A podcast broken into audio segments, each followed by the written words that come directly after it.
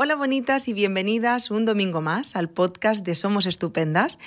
Sé que siempre empiezo los podcasts de la misma manera. Esto es un temazo, pero es que de verdad eh, este es un tema que llevaba mucho tiempo con ganas de grabar. De hecho, creo que ya lo tenía planteado para la temporada anterior, pero no sé por qué razón finalmente no se hizo.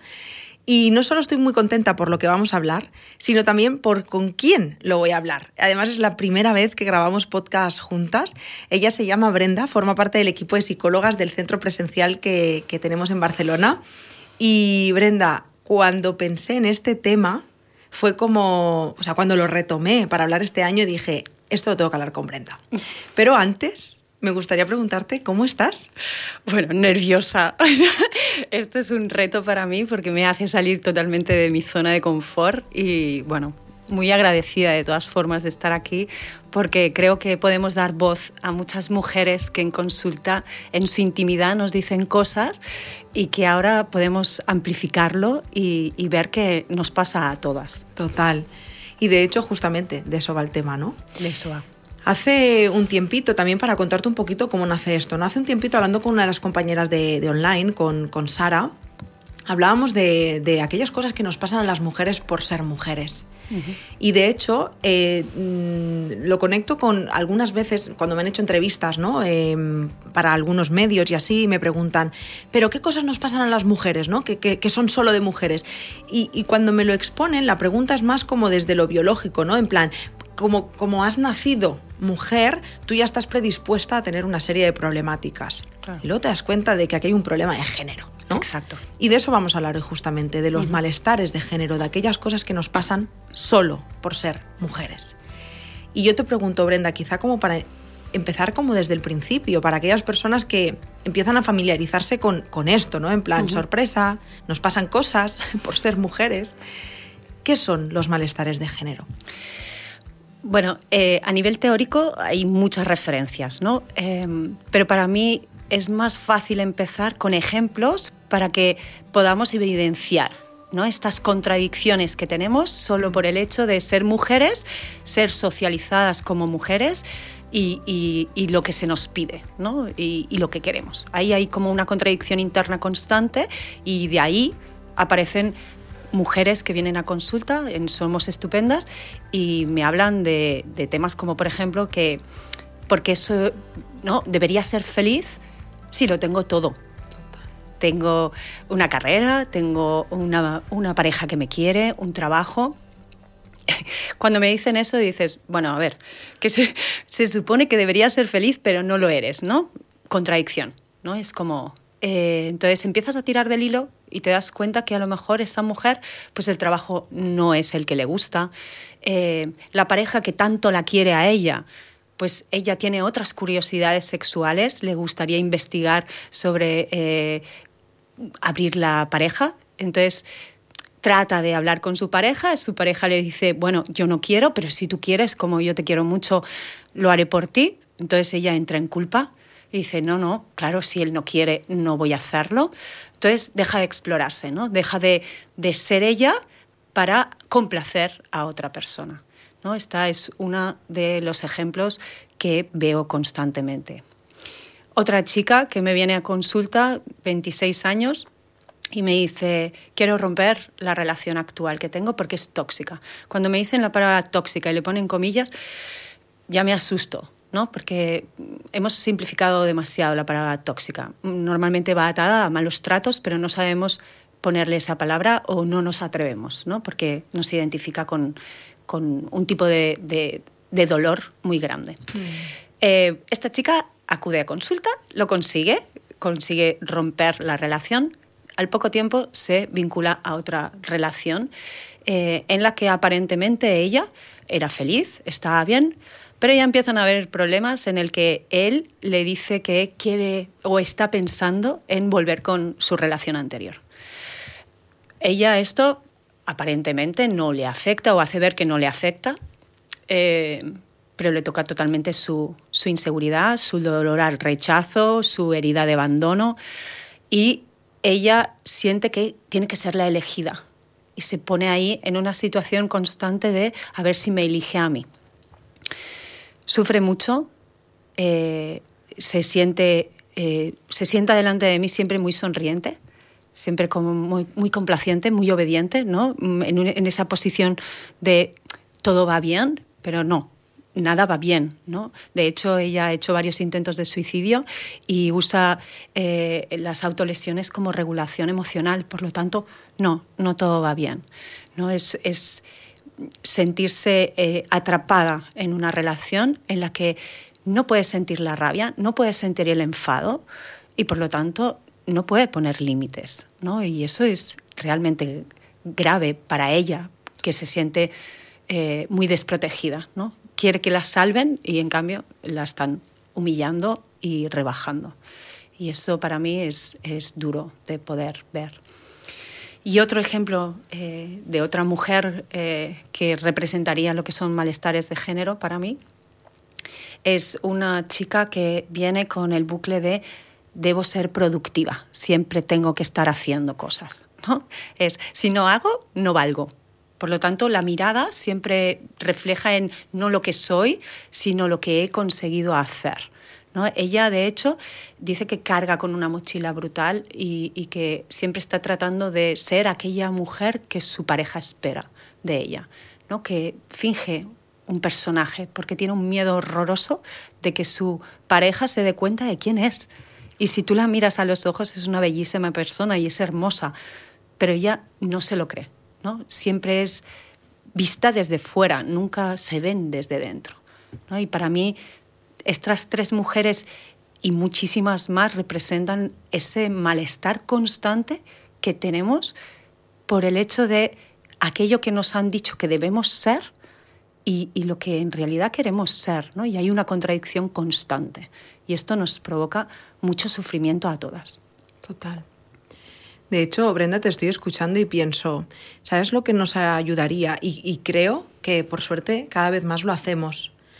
Pero mm, tejer redes con otras mujeres y compartir lo que sentimos, porque al final te das cuenta que cuando compartes lo que te pasa, de lo único que te das cuenta es que formas parte de un gran club y que esto nos pasa a todas. Claro. En mayor o menor medida. De hecho, mm. me acuerdo que la temporada pasada grabamos un podcast con, con June y hablábamos del síndrome de la niña buena. Y es que no podíamos no hacer referencia al malestar de género. En plan, la niña buena es cosa de mujeres. Punto. O sea, no, no hay más que hablar. Sí. Es, y ahí fue una de las cosas que dije, wow, malestares de género, esto es otro, o sea, es un tema que me, me, está vibrando, ¿no? Que vuelve otra vez a mí, que vuelve otra vez a mí y que seguro que como profesional, pues ya lo has dicho, ¿no? Que te lo encuentras en consulta una y otra vez y que ni siquiera sabemos que es, que es así, realmente. No.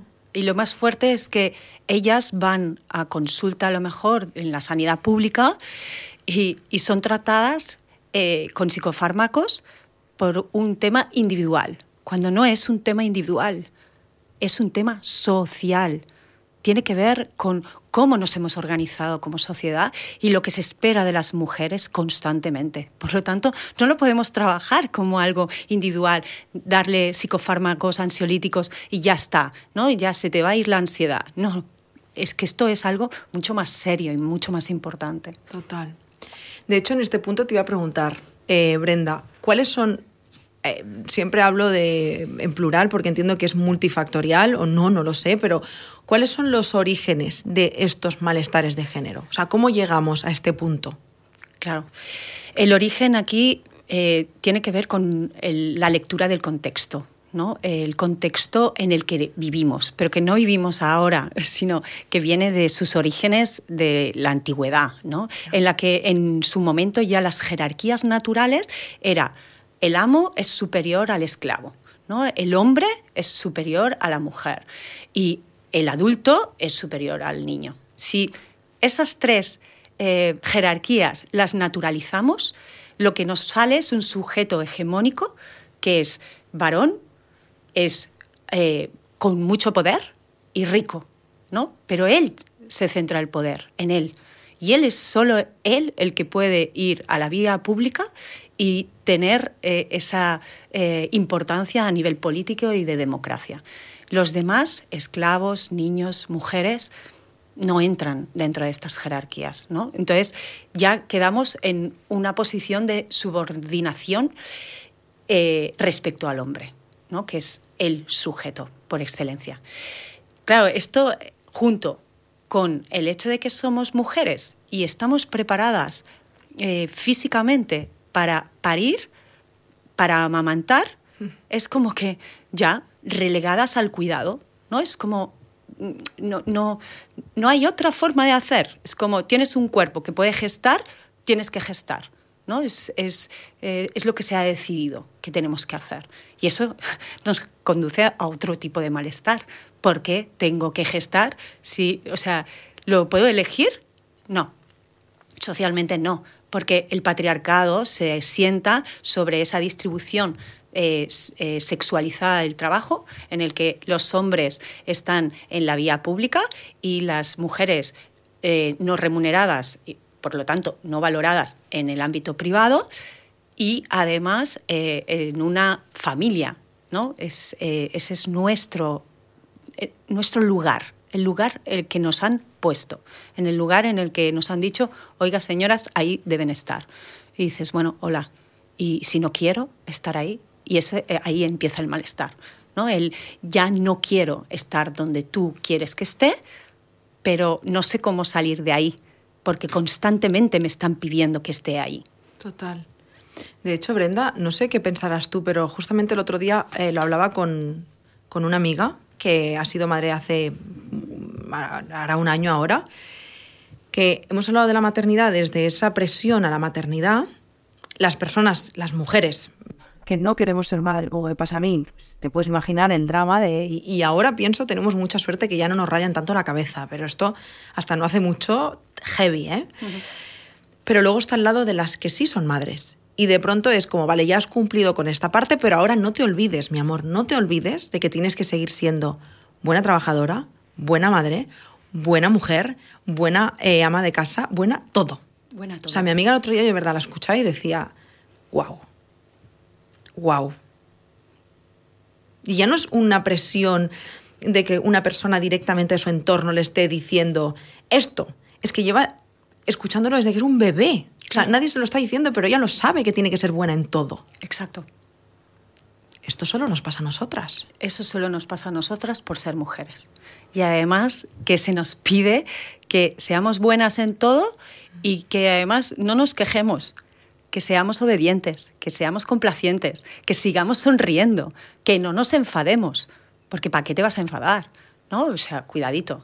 ¿no? O sea, de alguna manera a, los niños se les permite eh, fomentar la actividad, que sean fuertes, ¿no? Se les eh, promueve la independencia, se les tolera incluso que sean agresivos.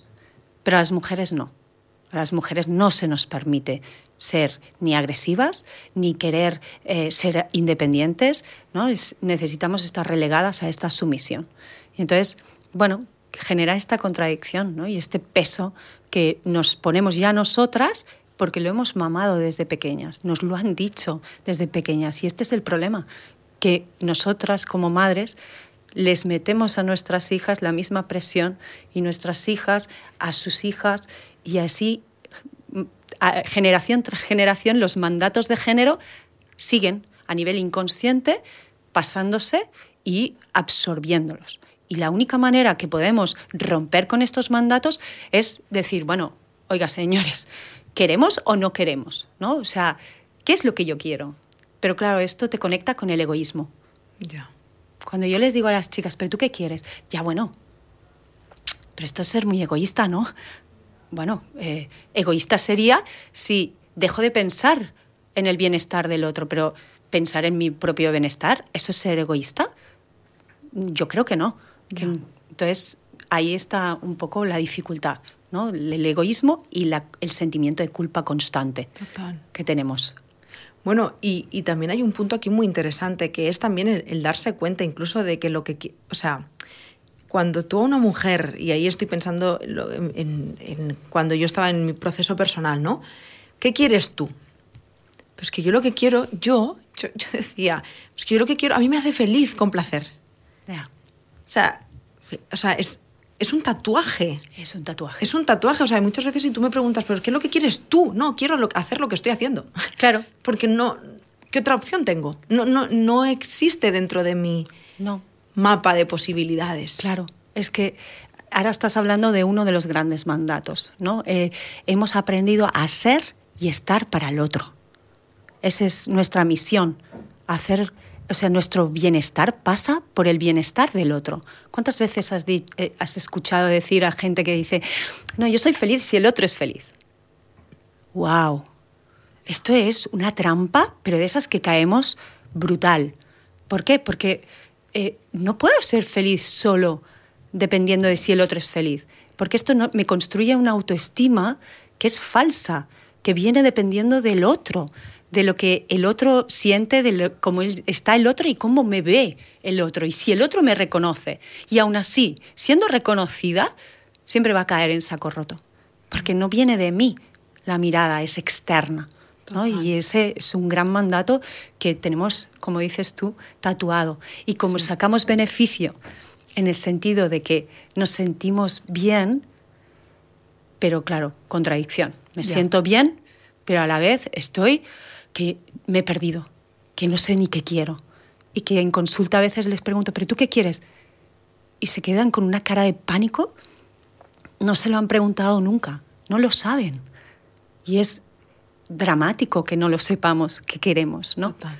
Sí, no podemos elegir. No podemos elegir, eso es lo que nos han tatuado. Sí, antes hablabas, Brenda, justamente de la mm, medicalización. De hecho, quizás estoy equivocada, pero el otro día justo en el centro, no sé qué estábamos hablando, y alguien comentó, o fuiste, es que no me acuerdo, pero creo que estábamos hablando de este tema, y, y hablábamos de que el porcentaje más alto de personas que consumen psicofármacos son las mujeres. Sí. Sí, sí, claro, porque en sanidad lo que se hace es, primero porque las mujeres consultamos más, pero eh, acudimos a consulta, explicamos eh, cómo nos sentimos y la sintomatología que tenemos es una sintomatología que podríamos incluso asociar a la depresión, ¿no? Porque eh, y aquí la crítica a nuestro fantástico a Biblia DSM, que es nuestro manual diagnóstico bueno, de referencia, hay otros, pero este es uno. Em, claro, si creemos que las personas sanas son lo que pedimos es que seamos autónomas y eh, súper asertivas, que es algo que, eh, una cualidad que se le da al hombre, y a la mujer que se le ha pedido que sea una persona sensible, pero nosotras que somos muy sensibles, ya desde los test psicométricos valoramos que si lloras mucho y eres muy expresiva emocionalmente, eso es que estás depresiva, aquí ya vemos el sesgo eh, ¿no? de género que hay. O sea, estamos pasando la salud mental por criterios del sujeto hegemónico, ¿no? que es hombre, blanco y rico. Y heterosexual también lo podemos añadir, ¿no? porque es, es eso, ahí está el poder. Y nosotras por debajo. Entonces, no nos podemos regir por ahí, porque entonces la mujer que le van a diagnosticar un trastorno depresivo mayor, la van a medicalizar seguro. Y tiene que ver con un malestar de género. Es un malestar social, no individual que podemos mm, con ansiolíticos calmar. No, tenemos que hacer una revolución social y un cambio social para que esto eh, no lo suframos como mujeres. ¿Qué papel juega la psicología en todo esto? Quiero decir, porque la medicina, yo desde el amor, y mira que, que soy estudiante de psicología, que tengo un centro de psicología, pero la medicina, incluyendo también la psicología, con todos mis respetos y amor, pero es casposa, casposa. O sea, yo ahora que estoy en tercero, segundo y medio, yo que sé dónde estoy ya, de, de grado, y, y digo, es que está todo mal, de base. Claro. Y cuando tú llegas a consulta, los profesionales que se han formado, mmm, ostras, o sea, me parece fundamental que se entienda estos malestares de género una vez llegas a la terapia. Claro. Es que si no, no hay otra forma de entender la salud. No, es que la perspectiva de género tiene que ser la base para poder ayudar y atender a las personas. Pero esto en, en el ámbito público, en la sanidad pública, no existe. Ya no existe. De hecho, hay una confusión constante entre sexo y género. Y el sexo es una cosa y el género es otra. El género es un constructo social aprendido que se transmite a partir de la socialización. El género el sexo es otra cosa. Tiene que ver con ser, eh, con nuestras gónadas, con nuestras hormonas y con nuestros eh, genitales, nada más. O sea, y, nada que ver. Y, podemos ponernos binarios eh, que no deberíamos, ¿no? porque no es macho y hembra solo. ¿no? hay personas que son intersexuales. Pero eso es sexo. Y todos los estudios se hacen a partir del sexo. Ya. Y no del género que género hay muchos tipos de género, mm. ¿no? Y, muchos más de los que estamos hablando. Ahora estamos hablando de la mujer, ¿no? Pero deberíamos profundizar muchísimo más que para, para otro podcast. Sí, antes hablábamos, bueno, vamos a hacer podcast introductorio y ya haremos otro, porque esto daba mucho, ¿no? Sí, sí, da esto daba muchísimo. Claro. Brenda, hablemos de las consecuencias, porque claro, yo, nosotras, como tú como profesional, pero por encima también de esto como mujer, Em, y yo como mujer pienso, esto tiene que ser devastador real. O sea, yo creo que te tienes que encontrar cada cosa en consulta que flipas. No, no, no, claro. Es que hay mujeres que eh, han asumido otros mandatos, de los cuales eh, no sé si tenemos tiempo de hablar, pero hay muchos más ¿no? que tienen que ver con, con eh, el mito del amor romántico, con el hecho de que somos imperfectas a nivel corporal y por lo tanto, mm, al ser feas, gordas, ya viejas o lo que sea que te hayas metido en la cabeza, ya como no cumples con el canon que se pide actualmente, esto genera un malestar corporal eh, brutal, ¿no? Entonces, claro, hay muchas dificultades asociadas a los malestares de género, a estos mandatos que nos han metido, ¿no? Entonces, tiene que ver con esa falta de asertividad, que no podemos eh, decir que no o que sí, porque tampoco no sabemos poner el límite, eh, nos hiperresponsabilizamos de todo. ¿no? Es, es, todo es responsabilidad nuestra, si no nos sentimos en culpa constante. Asumimos expectativas que son no, no, son para nada realistas ¿no? y por lo tanto nos infravaloramos constantemente. Entonces, eh, esto que nos genera un conflicto constante entre que no conseguimos eh, que nadie nos valore nuestro esfuerzo y aunque lo encontremos, te digo que no va a servir tampoco porque quien nos tenemos que valorar somos nosotras mismas. Y por el otro lado, el deseo y desarrollo de la autonomía que queremos. Pero claro, choca con los mandatos, que es lo que se nos espera de nosotras. Entonces, no, ahí nos perdemos. Se pierden, muchas chicas se pierden. Se sienten eh, que necesitan a alguien que les guíe, ¿no? Y dices, no, pero si eres tú, eres tú la protagonista de tu vida. ¿Por qué estás viviendo la vida de otro? ¿Por qué estás permitiendo que el faro sea otra persona, ¿no? Y no tú. Bueno, ¿por qué no? Porque estamos acostumbradas a que sea otro en esta posición de subordinación que eh, decida por nosotros, porque son ellos los que saben lo que nos conviene a nosotras y dices, hola. ¿Cómo puede ser? claro. Esto va de mí. Esto va de mí, ¿no? De mí como mujer. Ayer hice una primera entrevista y la chica me dijo, llevo seis años en terapia eh, con un psicólogo, estupendo psicólogo, pero necesito cambiar porque necesito que me vea una mujer a través de cosas que son de mujeres, que entienda que cuando tengo dolores de regla, sepa qué es eso. ¿no? Necesitamos eso, esa comunidad que tú dices, de sentirnos entendidas, sentirnos que eh, hay un espacio seguro donde poder eh, decir estoy harta, harta de, que se me vea de una forma y, que tenga que cumplir con esos mandatos. Ya estoy harta, no quiero cumplir más con eso. Los voy a seguir si a mí me apetece. Si me quiero depilar, me depilo. Y si no me quiero depilar, no me depilo. ¿Quién eres tú para decir que si no me depilo es que mm, no, no, cumplo con los cánones eh, de belleza? ¿no? Es, es, que es horrible. ¿no? Es, es, es, bueno, bizarro, totalmente. Lo es, sí, lo es.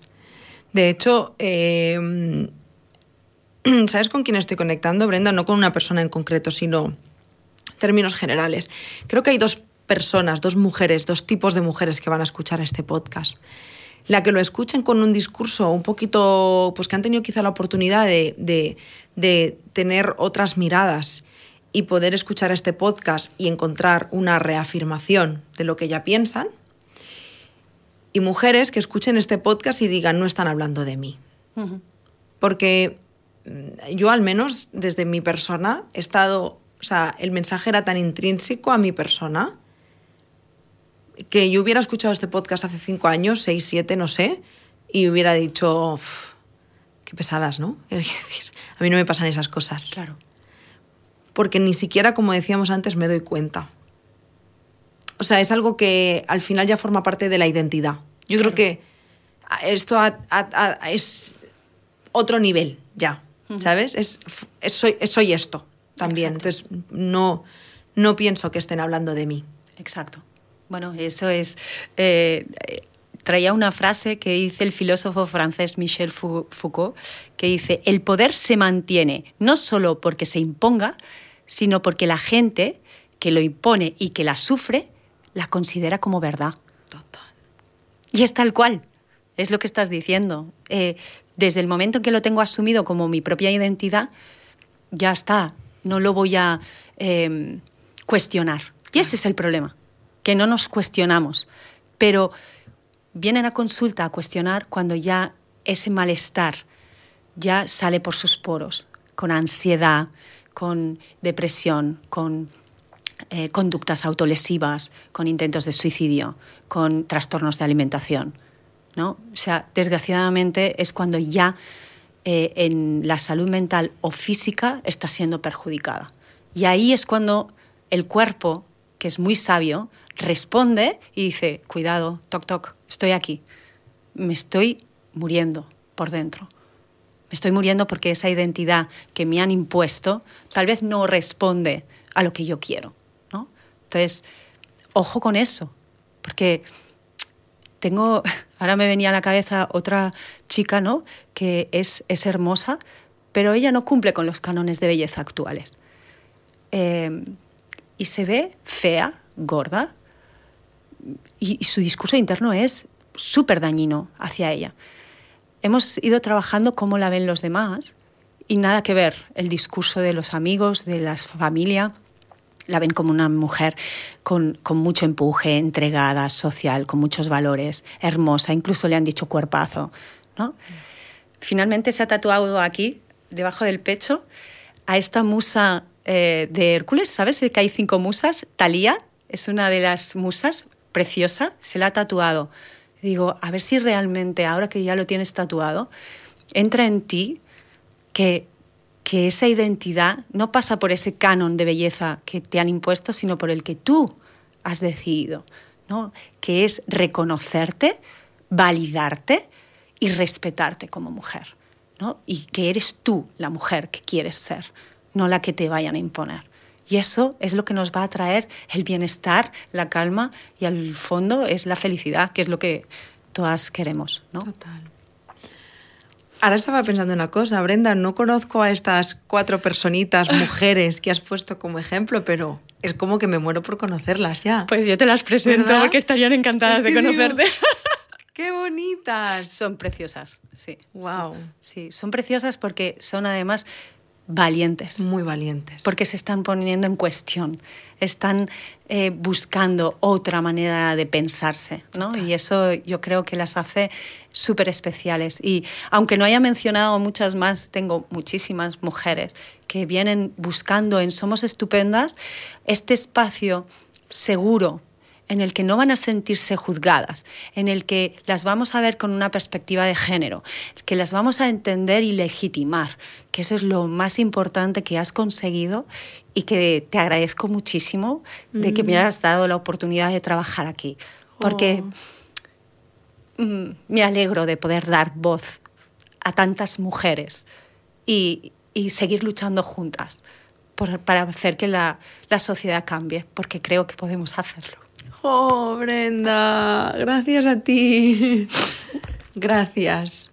Además, eh, eh, pequeña cosita, porque yo estaba también como muy emocionada, ¿sabes? Lo, lo feliz que me hace. O sea, yo pienso en esas pacientes y digo, ¿es esto con lo que yo soñé? Y ya me basta. Pero siempre os lo digo, gracias a vosotras también por ser las personas que acompañáis a esas personas, a esas mujeres todos los días, ¿no? Y, y más justo el otro día que vivimos una situación muy especial y muy bonita eh, con una paciente que además hemos hablado poco de eso, porque hemos dicho ya esto da para otro tema, pero también hay que hacer mención ¿no? a la cantidad de violencia sexual Sí. a la que nos sometemos por ser mujeres también. Sí. Porque yo lo pienso, ¿eh? en, en el caso también como de, de esta paciente, de mi persona, que hemos sufrido abusos, claro que le pasa a los niños, pero esto es un problema de género también.